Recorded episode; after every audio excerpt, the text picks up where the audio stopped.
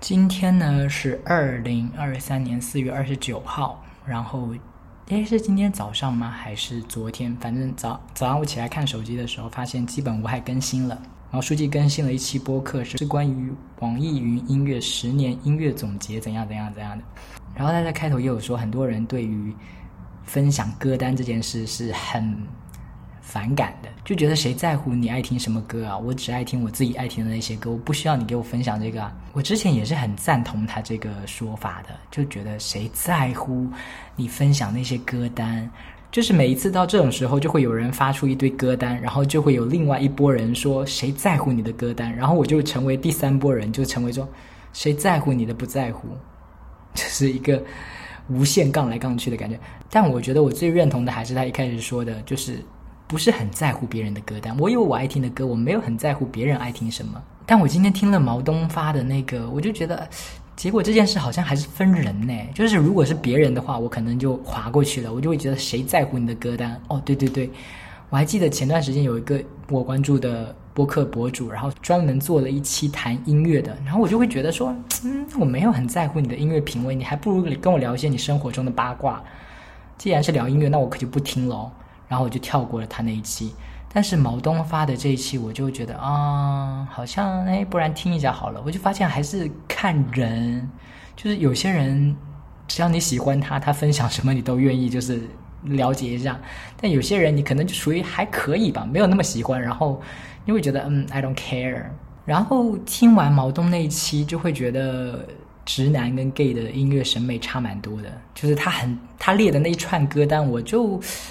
我感觉我听过的就没几首，我现在能回想起来，就是平时我有在听，我有爱听的，可能是那个陈绮贞的《我喜欢你时的心理活动》，还有那个他说最主流的 Adele 唱的什么《When We Were Young》那个 You look like a movie, you sound like a song when we were young。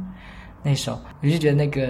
直的跟弯的喜欢的音乐会差蛮多的，然后我就只有跟他重叠到那么几首，但是我还是很 open mind 的，就是听他分享了一整期，然后我还被他安利到一首歌，就是凤凰花开的路口。我刚刚在听播客的时候，我就觉得啊，真的很好听，很感人呢。不知道是不是因为我现在心情是有点伤感来怎样，就会觉得那首歌很戳我。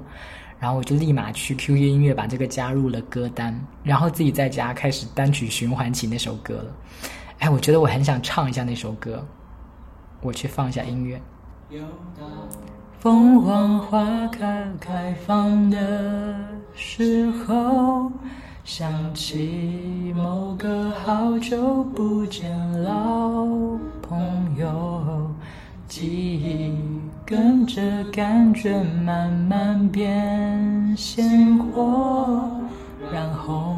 的山坡，道别的路口，带走了什么留下了什么？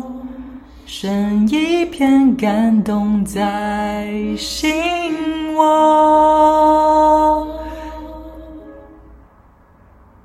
时光的河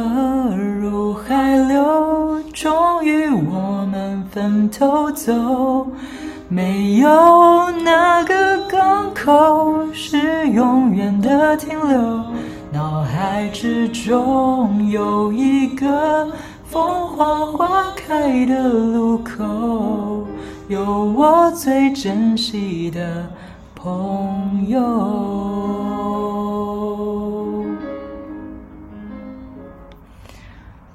嗯，就这我不是特别，我不是特别熟这首歌，但是就觉得这个旋律还蛮好记的，就很好听。然后刚刚就一直在单曲循环，然后就觉得很想唱。这是今天听毛东的播客被安利的一首歌。然后我最近还有自己个人很爱两首歌，很爱单曲循环的，一首是张惠妹的《离别总是那么突然》。我梦见自己的余生。死缠，残破了生死相依。原来轮回只是一种思念，生死流转，从未迷途，因为思念你是我唯一的归宿。OK，另外一首是我在微博上刷到一个合集，外国人唱中文歌，然后听到一个女生唱那个“为你我受冷风吹”，我觉得怎么那么好听？哎，我能不能找到那个女生的版本？我看一下。哎，我找到了。不必怕我伤悲，就当我从此收起真心，谁也不给。我会试着放下往事，管它过去有多美，也会试着不去想起你如何用爱将我包围。那深情的滋味，会就此放下往事，忘了过去有多美。不愿缘尽人留慈悲，虽然我曾经这样以为，我真的这样以为。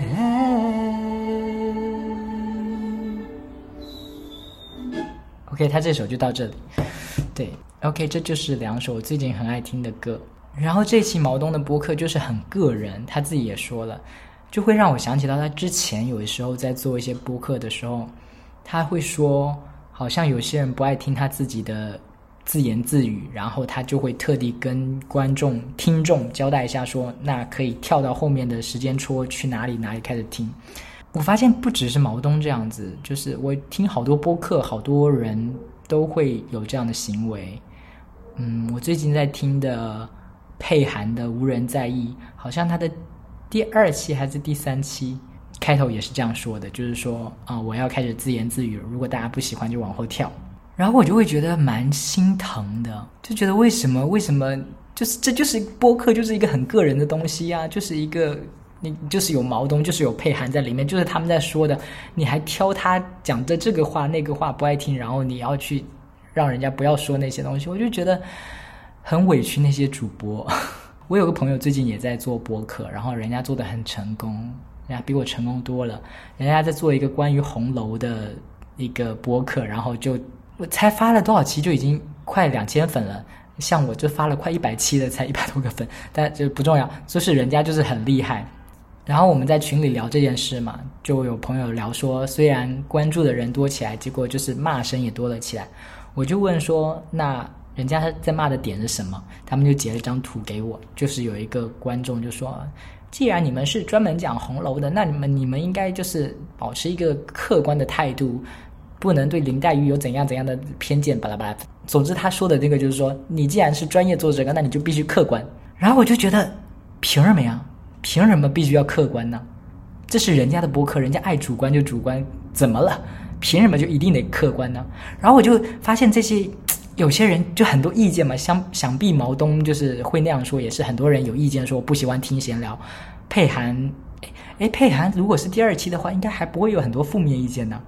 为什么也会说跳过不想听的？哎，我不知道啊。就是我觉得有些人是被很多评论说了，就觉得说我不想听怎样怎样，然后他们就觉得好，那我要为你们做一些改变。就是会有很多人有意见，就觉得你讲的不是我想听的，你要讲我想听的话才可以。你讲了我不想听的话，我就要骂你。我就想问问这些人，你们谈过恋爱吗？你们的恋人能够百分百猜中你们喜欢什么吗？他能知道你喜欢橙汁还是可乐吗？他们知道你现在午餐是想吃日料还是火锅吗？不能吧。然后你们的妈妈、你们的家人能够百分之百猜中你心里在想什么？你想听什么？想吃什么吗？不能吧。你你恋人跟家人都做不到的事情，你却要求一个陌生的主播做到。凭什么要求一个陌生的主播百分之百知道你要听什么，然后讲什么给你听啊？就是爱听听不听关掉就是啦。凭什么？就是，而且你不爱听的，万一别人爱听怎么办？为什么要满足你，就是不满足别人呢？凭什么？然后今天这一期毛东就可以做一些很个人的东西，我就觉得还蛮好的，就是他没有被某种莫名的恶意打击到，觉得说啊，以后我不要再这么个人了，我要变成为大家服务。我觉得不要，你就是自己怎么爽怎么来。我觉得就是你爱怎么说怎么说，不爱听我自己会退出，没有必要，就是你自己把它给吞下去了，没必要。然后我发现我最近就是很爱一些很疯的人呢。我最近爱听的一个播客是富贵 FM，是曹富贵。啊，是高贵 FM，是曹富贵跟高嘉诚录的一档播客，两个 gay 录的播客。哎，但我不知道他们两个有没有出柜，我感觉他们两个好像在播客里没有很明显的说自己喜欢男生怎么样，但是很明显是吧？对吧？嗯，我就很喜欢曹富贵，曹富贵整个就是一个发疯的状态，我就很喜欢 发疯的人，你知道，就开始莫名其妙讲一些。什么什么？哎呀，我都举不出例子，我真的不够疯，我太理智了，我怎么不可以像人家发疯啊？像姜思达一样，突然莫名其妙开始讲那个什么飞天蛤蟆的故事，然后讲了整整三十分钟，我真的疯不起来，我觉得好无聊，我这个人。然后我很喜欢那个高贵 FM 嘛，我最近听播客已经听到有点麻木掉了，就想说一期一期把它们听掉，然后就已经变得有点像任务了。就没有那种享受的感觉了。可是高贵 FM 就给我享受的感觉，就觉得我想要一口气把它之前我没听过的全部听完，就觉得他发疯好好笑。可是我这么喜欢这个播客哦，我就想说我要把这个欢乐带给人间，我要把爱洒满世界，我要把好东西分享给大家。然后我就先去跟一个直男朋友分享那个播客，然后那个直男朋友就是呃，完全 get 不到我在。享受什么？我在喜欢什么？他不知道我在喜欢什么。他听完了也没有觉得很有意思啊。后来我又把这个播客分享给一个直女的朋友，然后那个直女的朋友也是啊，听了十几分钟就听不下去了，就觉得啊，好笑吗？没有任何干货啊，这种的。然后我就觉得啊，我好孤独，怎么没有人可以跟我一起分享这个有趣的播客？然后我就想想，可能主要还是因为 gay culture 跟那个。直直男直女的文化背景不一样吧？是不是？我感觉可能是需要一些很了解同性恋文化的人才会觉得他们的播客特别好笑。然后我分享的那两个刚好都是直男直女，他们就不会 get 到那样。我就觉得好孤独，我没有一个可以跟我分享播客的 gay friend。我我最近觉得我有在寻找这一块，就是我觉得人生好像拼图哦，我我自己可能有很多兴趣板块，然后。我会去找那个重叠的人，比如说我前段时间很爱一年一度喜剧大赛，我然后刚好一个侄女朋友就很爱，然后我们这部分就重叠了，这个拼图就拼上了一块嘛。或者我有很爱一些欧美的影视剧的话，有一些朋友很爱看欧美影视剧，我们就可以聊这个，我们又有重叠到一块。但是关于 gay 文化这一块就是很少，没有人跟我重叠，我就觉得我很需要去找到这块拼图，去找到一个。可以填补我这一块兴趣的，一起聊这方面事情的一个 gay friend。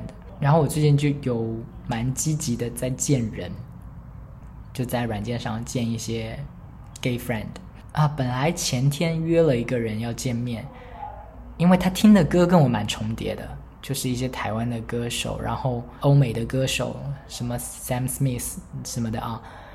我就想说，跟他可能会蛮聊得来的，我要去探索一下。如果聊得来，我们可以成为很好的朋友嘛。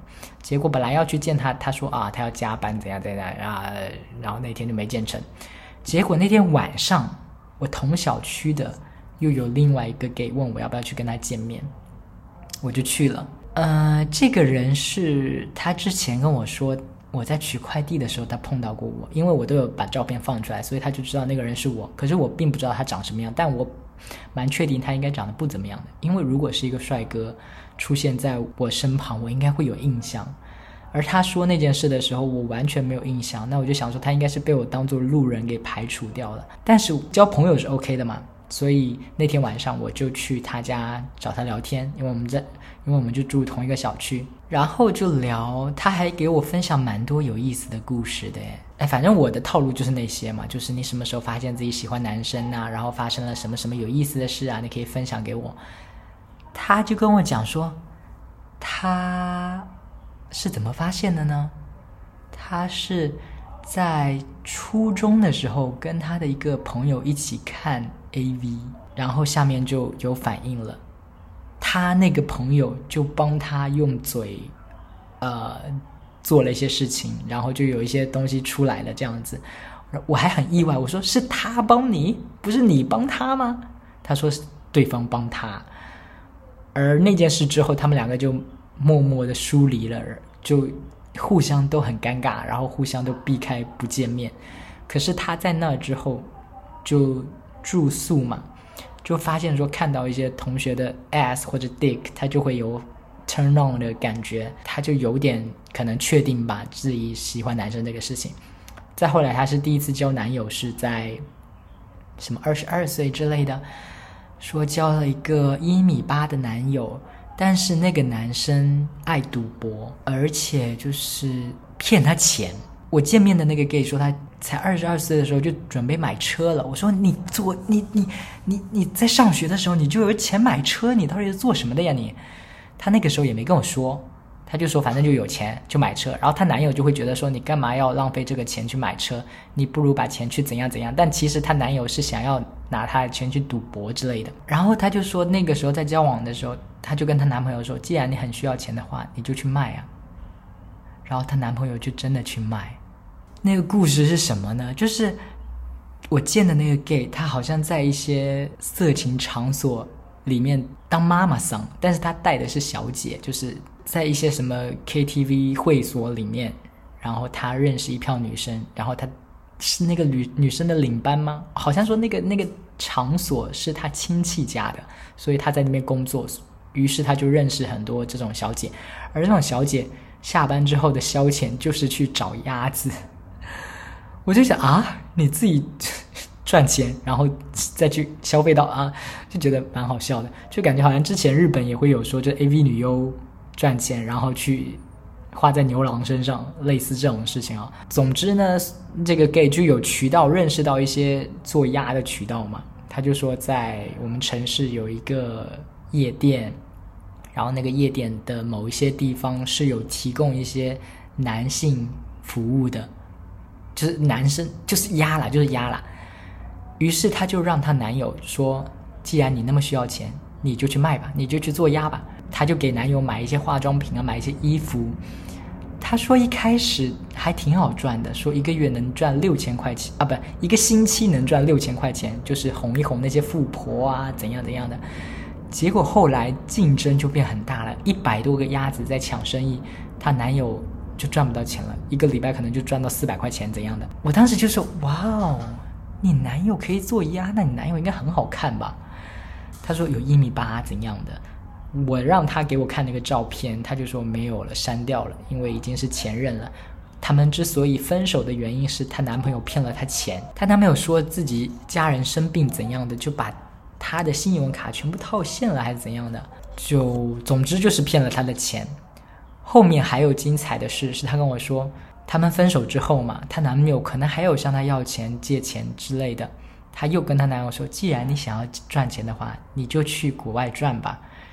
然后就把她男友给骗到了柬埔寨。大家知道柬埔寨现在是个什么情况吧？就是很多中国的诈骗公司在那里把中国人骗过去，然后把那个护照扣下来，那边就相当于是一个什么法外之地，柬埔寨的政府也不会管你。然后就会有中国的诈骗公司在那边，呃，有一个地。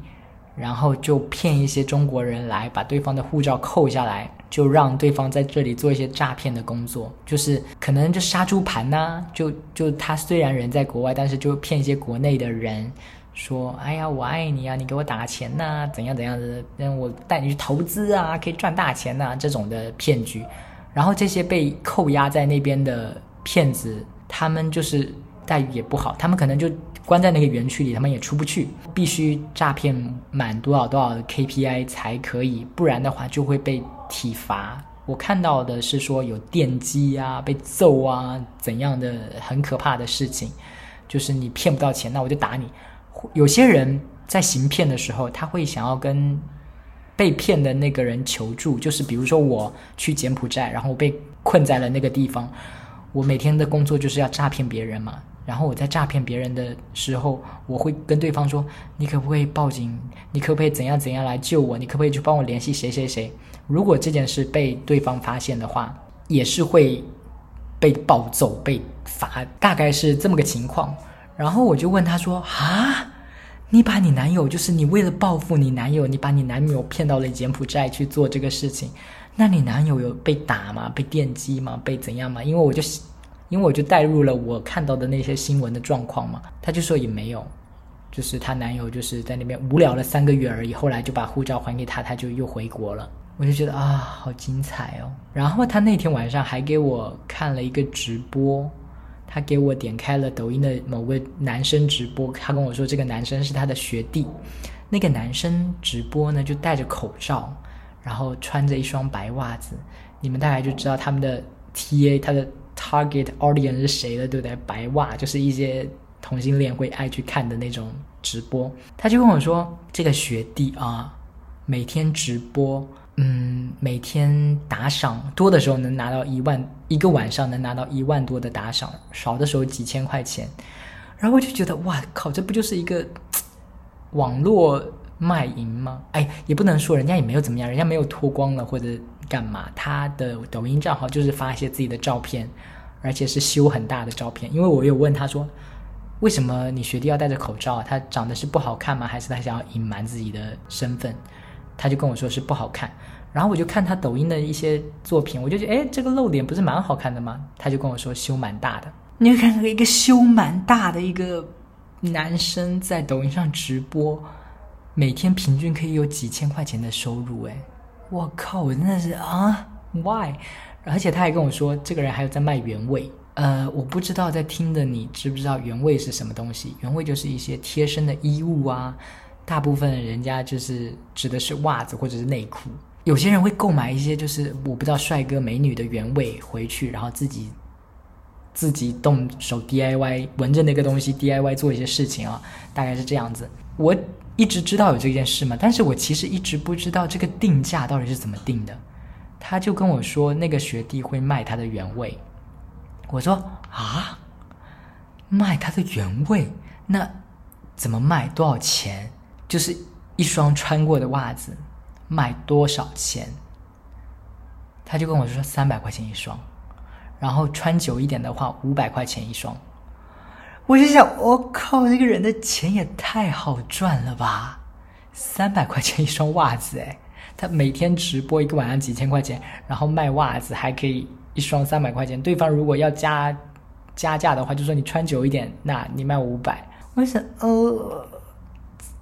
我怎么钱那么好赚？我就会觉得性真的是人类第一生产力，人家人类就是愿意为了性这件事花很多钱。但是有趣这件事好像就还好，有没有？没有人会说啊，这个好有趣，我要花很多钱在这上面，大概只花一点点吧。但是关于性的，人家就很愿意花钱。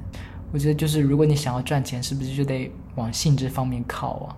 哎呀，哎呀，我这个穷鬼，我这个穷鬼天天就想着钱，就是看到人家就是那个赚钱，我就觉得啊，我现在都没工作，你赚钱怎么那么好赚呢？嗯，OK，这期就到此为止吧，拜拜。